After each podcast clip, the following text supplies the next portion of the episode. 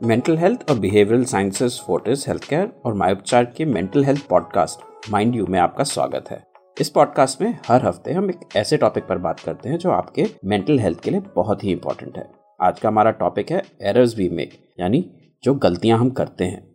मैं हूँ आपका होस्ट मनोज गर्ग और हमारे आज के एक्सपर्ट्स हैं डॉक्टर समीर पारिक और मीमांसा सिंह तनवर आप दोनों का स्वागत है डॉक्टर पारिक और मीमांसा सबसे पहले मैं आपसे रिक्वेस्ट करूँगा कि अपना इंट्रोडक्शन दें हमारे लिसनर्स को। हाय मैं हूँ डॉक्टर समीर पारिक एक psychiatrist I am the director of Fortis national mental health program मेरा नाम मीमांसा सिंह तनवर है।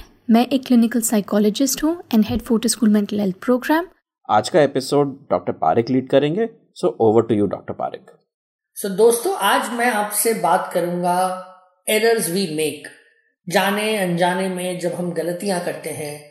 और बाद में सोचते हैं कि यार, ये हुई कैसे गलती?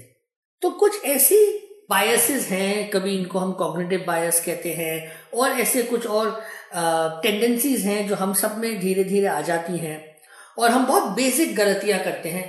तो उन गलतियों को पहचानना, उन्हें रोकना, ये आने वाले हफ्तों में मैं आपके पास अलग अलग एरर्स लेके आऊँगा। आज कुछ एरर्स के बारे में हम बात करेंगे। समझेंगे बहुत बहुत ज्ञानी और बहुत बहुत वेल नोन मीमांसा सिंह तनवर से किन एरर्स के बारे में हम समझेंगे जिससे कि वो हमें बताएँ कि हम अपनी गलतियों को होने से पहले कैसे सुधारें। सो so, मीमांसा पहली जो बायस है या एरर है जिसके बारे में मैं आपसे बात करूँगा इसे सेल्फ सर्विंग बायस कहते हैं।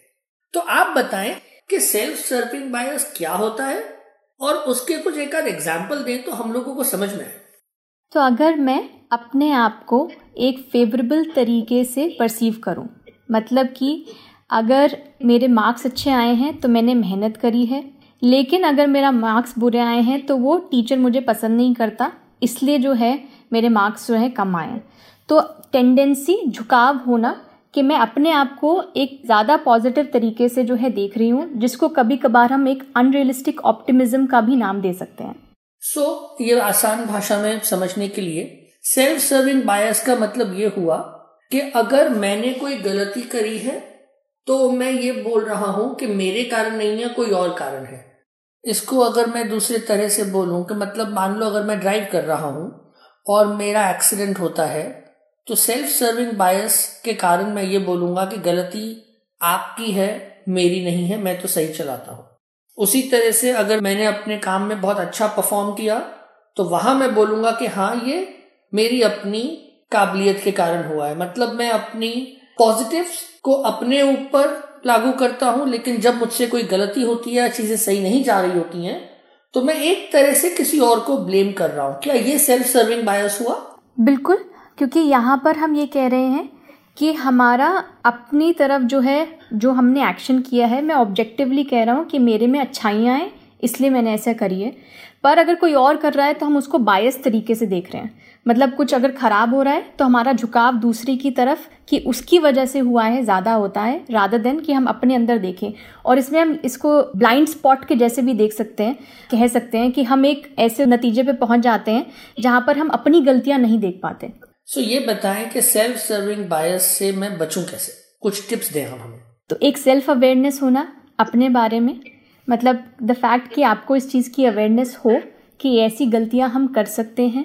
अपने आप को रियलिस्टिक तरीके से जो है इवेल्युएट करना इवन टेकिंग ऑब्जेक्टिव फीडबैक वो चीज़ें भी जो है, हमको हेल्प कर सकती हैं to break this overtly positive explanation for our own behaviour बड़ी कॉम्प्लेक्स भाषा यूज़ करी आपने, समझ में ज़्यादा आया नहीं मुझे, मैं वापस समझने की कोशिश करता हूँ।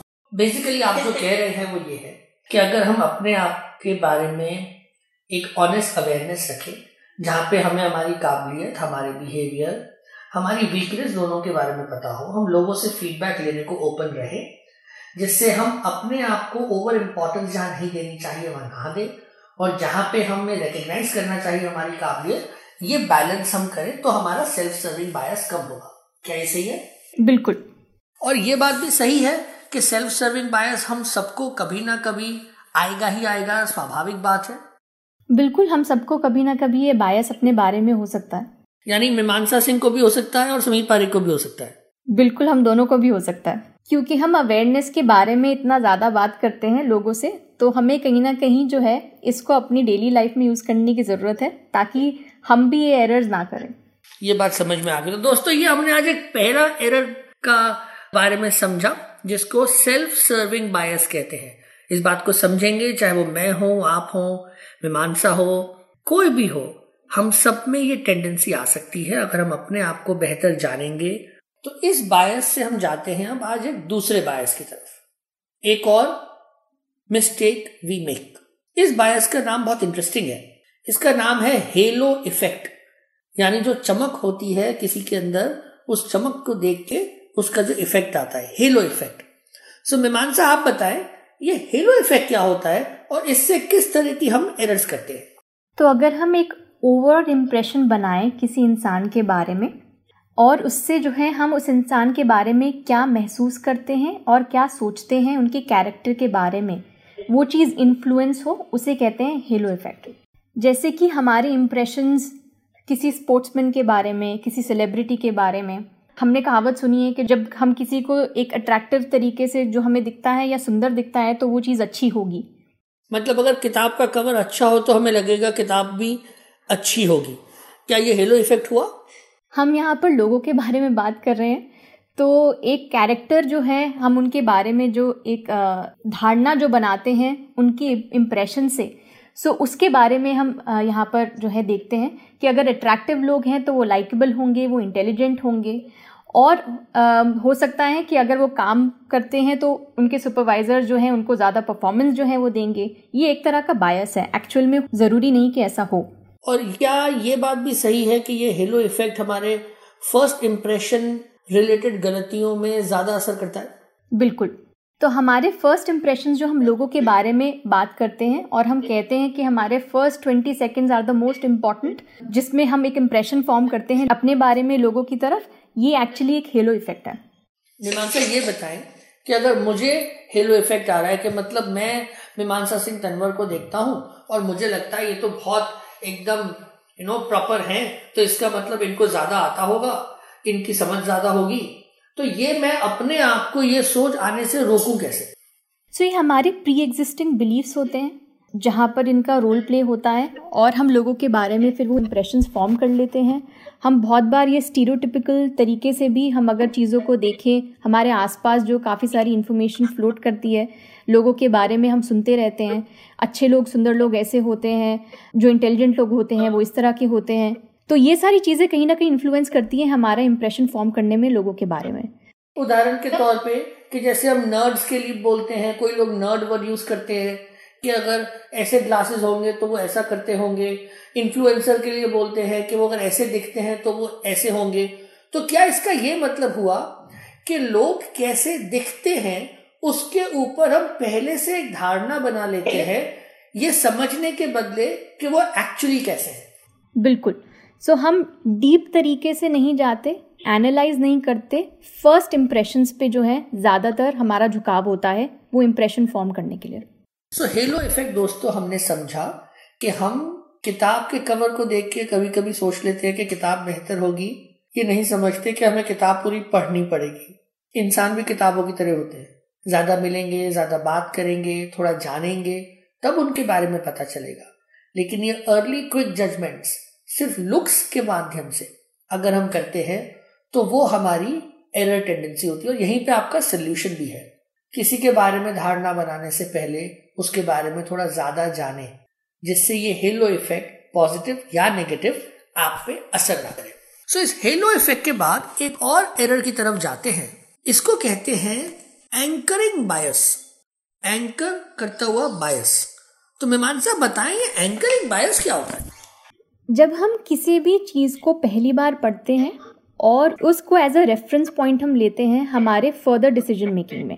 सो so, अगर मैंने कहीं पर ये पढ़ लिया कि अगर मुझे गाड़ी खरीदनी है और ये गाड़ी इतने प्राइस की है और मैंने दो तीन जगह से देखा कि उसका अमाउंट जो है सिमिलर आ रहा है मैं ये सोच लूँगी कि यही जो है प्राइस करेक्ट होगा और मेरी जो बाइंग डिसीज़न है वो उससे इन्फ्लुएंस होएगी और हो सकता है लेकिन कि अगर मैं थोड़ी दूर जाती अपने आसपास के एरिया से बाहर तो मुझे पता चलता बाद में कि एक्चुअली जो है उससे चीपर रेट पे भी मुझे वो गाड़ी मिल सकती थी। लेकिन मैंने अपना डिसीज़न लिया पहले रेफरेंस पॉइंट से जहाँ से मैंने उसके बारे में पढ़ा। मतलब अगर मैं शॉपिंग करने गया हूँ तो पहली दुकान में अगर कुछ लिखा हुआ है उसके बदले में चार पाँच और जगह जाऊँ क्योंकि हो सकता है कि पहली दुकान का प्राइस मेरा एंकरिंग बायस बन गया होगा। बिल्कुल ऐसा हो सकता है। सो so, मीमांसा मुझे ये बताएँ आप तो एक पेरेंट भी हैं तो मैंने सुना है कि बच्चे टेलीविज़न कितना देखें इस तरह का डिसीज़न मेकिंग या कंप्यूटर पे कितनी देर बैठे इसमें एंकरिंग बायस का बड़ा रोल है जरा इसके बारे में कुछ बताएँ।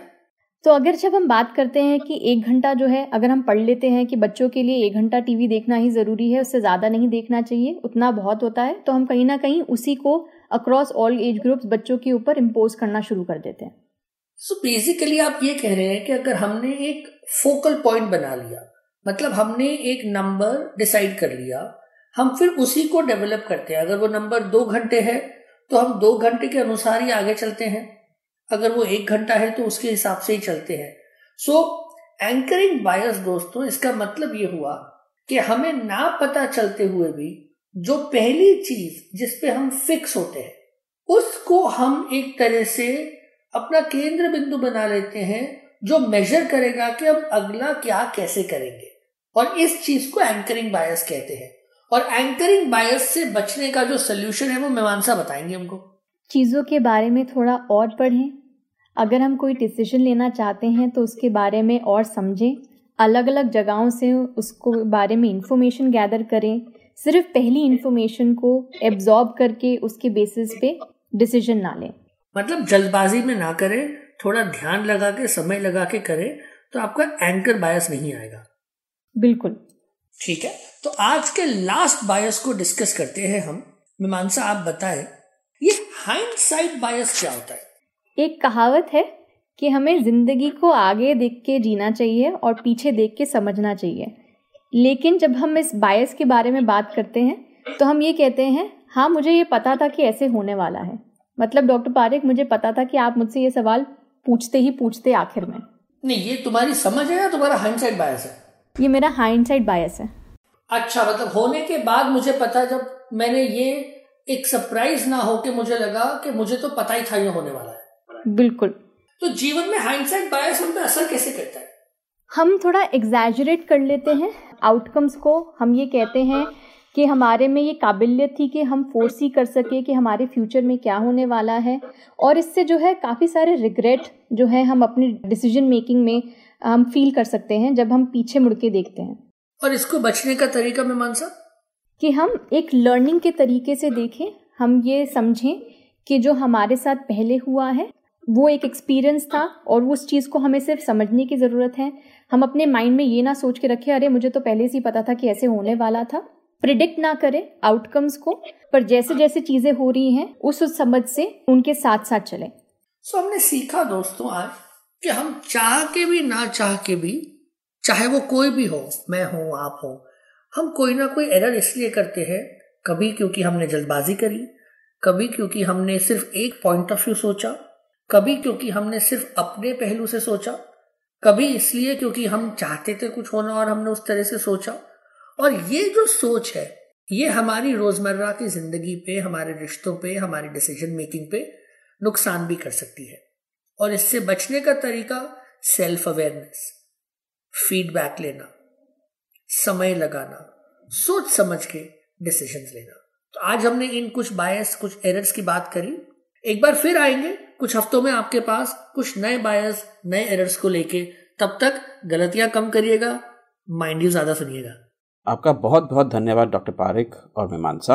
हमें एरर्स यानी उन गलतियों के बारे में बताने के लिए जो हम लोग आमतौर से करते हैं। और बहुत बहुत शुक्रिया हमारे लिसनर्स का भी जो माइंड यू के इस एपिसोड में हमारे साथ जुड़े। उम्मीद करते हैं कि आप हमारे साथ अगले एपिसोड में भी जुड़ेंगे। तब तक के लिए खुश रहिए, स्वस्थ रहिए।